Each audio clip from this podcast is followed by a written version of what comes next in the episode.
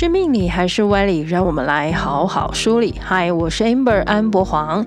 这第十一首观世音灵签是上上签，但是签题刘仙主入赘东吴，实在是让我们起怀疑：怎么入赘东吴会是个好事情呢？神明要借由这个典故来提点我们什么呢？现在就让我们一起来打开神明的小纸条吧。蒙甲龙山寺观世音灵签的第十一首签诗，这张签诗呢是上上签，签题是刘仙主入赘东吴。这位刘仙主，或者是说汉先主，说的呢就是汉昭烈帝刘备，是三国时期蜀汉政权的开国皇帝。在《三国志》里的记载呢，刘备是汉景帝第九个儿子，中山靖王刘胜的儿子刘楨的后代。虽然也有别的说法，但但是是汉景帝后代子孙呢，这是肯定的。不过因为已经世代太久远了，所以呢，刘备其实跟一介布衣也没有差多少了。只是呢，因为有皇室的血统，所以在戏曲或是戏剧里面呢，经常被冠上了刘皇叔这样的称谓。刘备的父亲呢，在他小时候就过世了，所以呢，他是由单亲妈妈抚养长大的。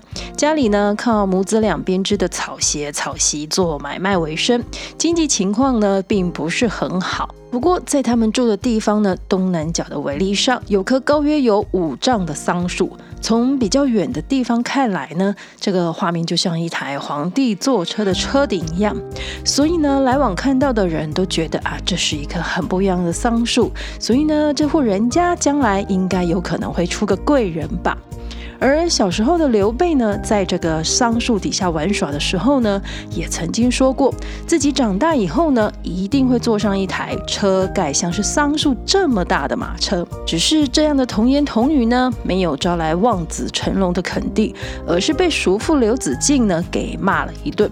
叔父呢要刘备小孩子不懂事呢，不要满嘴乱说话，会害得大家项上人头不保的。虽然家里很辛苦，但是刘备的母亲。呢，在他十五岁的时候，还是要刘备跟着同宗的族人刘德然，还有公孙瓒。一起入卢植这位当时的大儒先生门下念书学习。家里很穷的刘备呢，很多时候都是靠同宗刘德然的父亲呢刘元起的接济。而且啊，这位刘元起先生呢，每次发给刘备的生活费呢，都是跟自己儿子一样多的。这个情况呢，就引起他的妻子不满。那又不是我们自己家里的孩子，为什么老是要给他生活费呢？但是呢，刘元起认为，哎，大家都偷。姓刘吗？也都是同一宗族的人，而且他觉得刘备将来不是一般的人。有一种人生故事的版本呢，就是这样辛苦出生和背景历程的男主角呢，特会念书的，靠着自己念书考取功名来翻转自己的人生。不过，我们的刘先主呢，并不是喜欢念书的那一型，功课成绩呢也就一般般。他喜欢打猎，喜欢音乐，喜欢华美的衣服。不过，严格来说，刘备并不是一个帅哥，甚至呢，在史书上说他的两只手背。很长，而且呢，有一对很大的招风耳，胡须呢极为稀少，所以呢，连性格小生呢都算不上是。平常呢，不是一个咋咋呼呼话很多的人，甚至呢，其实是算话少的人。喜怒不形于色，但是呢，善于待人接物，有义气，好结交豪侠义士，所以有不少当地年轻人呢，把他当成偶像，成了他的铁粉。还有大商人张世平、苏全呢，这些金主提供他金钱物资上的援助，让刘仙主可以经常举办粉丝见面会，让他把这些追随的人。呢，聚集起来，发展成组织。后来，刘备参与镇压黄巾之乱，跟结拜兄弟呢关羽、张飞，先后拯救了北海孔融、徐州的陶谦。陶谦病逝后呢，甚至是把徐州让给了刘备。刘备早年颠沛流离的时候，投靠过几位诸侯。后来赤壁之战，跟孙权联手打败了曹操，趁机夺取了荆州。之后呢，还拿下了益州，建立了蜀汉政权。在《三国演义》里说的是，刘备在赤壁之战后，势力是一天比一天的强大。这个看在东吴的周瑜大都督眼里呢，觉得是不太妙的。而且看来刘备借走的南郡呢，也没有打算要还回来。这样下去，蜀汉难保不会有一天变成是东吴的威胁。所以周瑜就给孙权建议，让他的妹妹呢嫁给刘备，大家结为亲家。当然，周瑜的算盘呢，是以结亲为由，把刘备请过来江东，准备了美女美酒和豪宅，让他过上纸醉金迷的生活后呢，再也没有什么匡正汉室的雄心壮志。其实呢，另外的目的也是借此要把刘备呢扣押在东吴的意思。如果大家有印象，两千零八年吴宇森导演拍的《赤壁》，其中电影呢就有这么一段，张震饰演的孙权呢想要把上香妹妹嫁给刘备的桥段。电影里的赵薇饰演的就是孙尚香，这位才貌双全，但是性格刚强，身边有四从婢女百人，个个都会舞刀弄枪，当然她本人就更不用多说了。但这原先只是一场骗婚，看穿计谋的诸葛亮呢交代，戏就。就要演真，就要演全套，所以刘备这里呢就大张旗鼓，大堆人马的声势呢啊进了东吴，搞得东吴的人都知道刘备要和孙权的妹妹成亲。最后周瑜的骗婚呢弄假成真，虽然这是场政治联姻，大家都各怀鬼胎。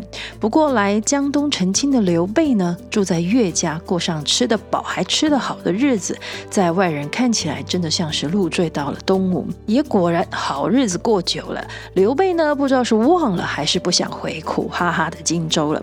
后来还是赵云利用了诸葛亮给他的锦囊妙计，谎称说啊，诸葛亮派人来报说曹操率领五十万大军杀向了荆州啊，请刘先主呢速速回来，这才把刘备给忽悠回去了荆州。不过这时要走的刘备呢，倒是策反了孙夫人一起走。得知刘备走人的孙权和周瑜派人去追的时候呢，孙夫人还多次成功的阻拦了东吴派来的追兵，这也就是后来人们说的赔了夫人又折兵。不过，这是历史小说《三国演义》里锦囊妙计和孙权嫁妹的典故情节，在正史《三国志》里面呢，并不是这么一回事的。签诗取的是《三国演义》里这个桥段的寓意，真正的目的不是在考究历史。那神明在签诗挂头说的这一段“刘先主入赘东吴”是什么意思呢？简单说四个字：因祸得福，因害得利。因故得势，虽然外在的环境局势呢，一开始是不利于自己的，或是情况是不明朗的，心里呢也不要有过多无谓的假设和过多的焦虑，勇敢而诚实的面对自己，面对情况。随着时局的变化呢，贵人是会出现相助的，最后事情会因祸得福，危机会变成转机。所以求到这支上上签的朋友，如果问的是工作求职呢，是有机会录取的；问事业前途会如何，则是不要畏惧外在环境局势的变化，有变化反而是有利的。你看，如果刘备一直就是在东吴吃香喝辣的，过着小确幸的日子，这样一成不变，怎么还有后来呢？而这也代表说，事情是会有贵人出现来相助的。所以朋友们，到时候呢，可别自己脑子不清楚，跟贵人对着干呐！就像这个桥段里，赵云使手段要刘备回荆州的时候呢，如果刘备就是不走，啊，管他荆州不荆州的，那后面的事情呢，就一个也成不了了。人在面对危难或是对自己不利情况的时候呢，容易情绪起伏，失去理智，因此也容易对事情错误判断，然后又让自己陷入更不利的情况。一次又一次这样循环的结果，会开始对自己、对人生没有了信心，也没有了面对的勇气。所以，求到这首签诗的朋友，当前最重要的是先让自己冷静下来。只有冷静、平静，你才能看清楚。你不躁动呢，贵人才找得到你。甚至呢，你就是自己的贵人，因为急中生智，也许你自己就有锦囊妙计可以解除困局了。我们来看这第十一首签诗：欲求好事喜非常，真奈姻亲只占忙。毕竟到头成好事，贵人接引贵人香。这首签诗解约说的是：有事盼望，到底如斯。若问此事，贵人提携。此签因祸得福，凡事则吉。签诗的意思在说，所追求的好事喜事呢，让自己的心情很好，而且啊，连亲朋好友们呢，也就跟着一起忙了起来。这件好事喜事终究是会成的，也会有贵人来帮忙的。所以呢，自己要多在贵人出现或是贵人多的地方呢，走动走动。最后抽到上上签的朋友，这是一件好事，但也在提醒大家，签诗的内容呢，是一个寓意，一个提醒。拿到好签呢，也不是躺平，事情就会发生的。如果因为抽到好签，心里生出的反而是不好的念头，或是呢，原本就该作为的事情，行动就松懈了，就怠惰了，就不做了，那本来好事喜事呢，也会因此有变化的。今天神明的小纸条前世的故事就跟大家聊到这里了。神明的小纸条是神明慈悲的回应我们人生的提问，给我们人生历程的提示或是警示，但绝对不是一个命令指示，更不会是一场跟神明的利益交换。我们后续呢还有很多签诗故事要跟大家分享。如果您觉得意犹未尽，请记得按下追踪或关注，节目更新呢就会马上通知大家。支持我们继续 Podcast 内容创作，请在收听的平台上呢，给我们五颗星的评价，加油打气，谢谢大家。最后要再感谢台北艋角龙山寺白首观世音灵签的签诗提供，算你好命，神明的小纸条，我们下次再传小纸条讲前世故事，拜拜。